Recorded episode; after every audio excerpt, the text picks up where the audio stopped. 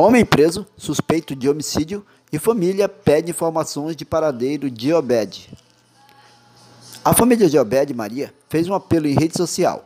Obed Maria está desaparecida há três meses e sua família pede ajuda da população para tentar localizar a informação do seu paradeiro.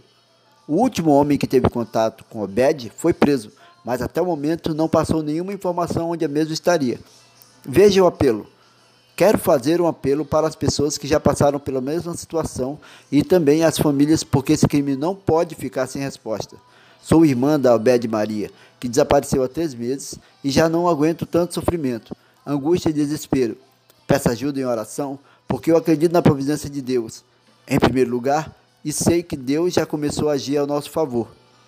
Minha irmã foi vista pela última vez em companhia do mototaxista que trabalha na associação de Tabatinga e ele já se encontra preso e na penitenciária por suspeita de homicídio. Houve várias testemunhas que foram à delegacia prestar depoimento, onde disseram que ele a ameaçava, e a polícia recolheu várias filmagens de câmeras da cidade, onde comprova que ele foi o último a estar com ela por volta das 13 horas e 8 minutos do dia 10 de julho deste ano. Ele foi preso e dias depois baixou a penitenciária. O problema é que ele não confessa onde ele deixou minha irmã, e ele está pagando uma de doido, se fazendo de inocente, e uma hora ele diz que não lembra onde deixou ela.